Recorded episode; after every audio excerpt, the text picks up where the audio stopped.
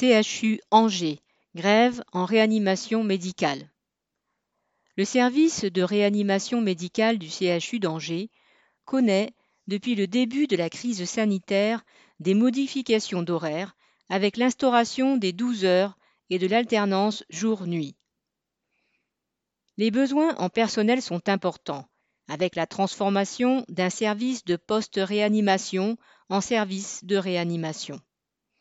De nombreux aides-soignants et infirmiers du CHU sont venus en renfort, dont certains connaissaient la réanimation, d'autres mal ou pas du tout. La formation de ces nouveaux collègues a demandé du temps, de l'énergie. Malgré le stress de la prise en charge des patients atteints du Covid et la fatigue due à la surcharge de travail, la direction n'a pas trouvé mieux que de pérenniser l'organisation en horaire de 12 heures avec l'alternance jour-nuit en supprimant des postes. N'acceptant pas de telles conditions de travail, les soignants de ce service font grève depuis le 6 mai pour la création de 18 postes.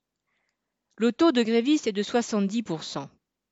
Dès le 10 mai, la direction a annoncé la création d'un pool de remplacement dédié à ce service avec l'apport de quatre infirmiers et trois aides-soignants.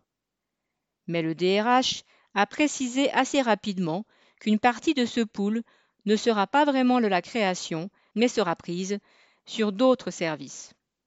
Beaucoup n'acceptent pas cette entourloupe de la direction et les grévistes ont décidé la poursuite de leur grève.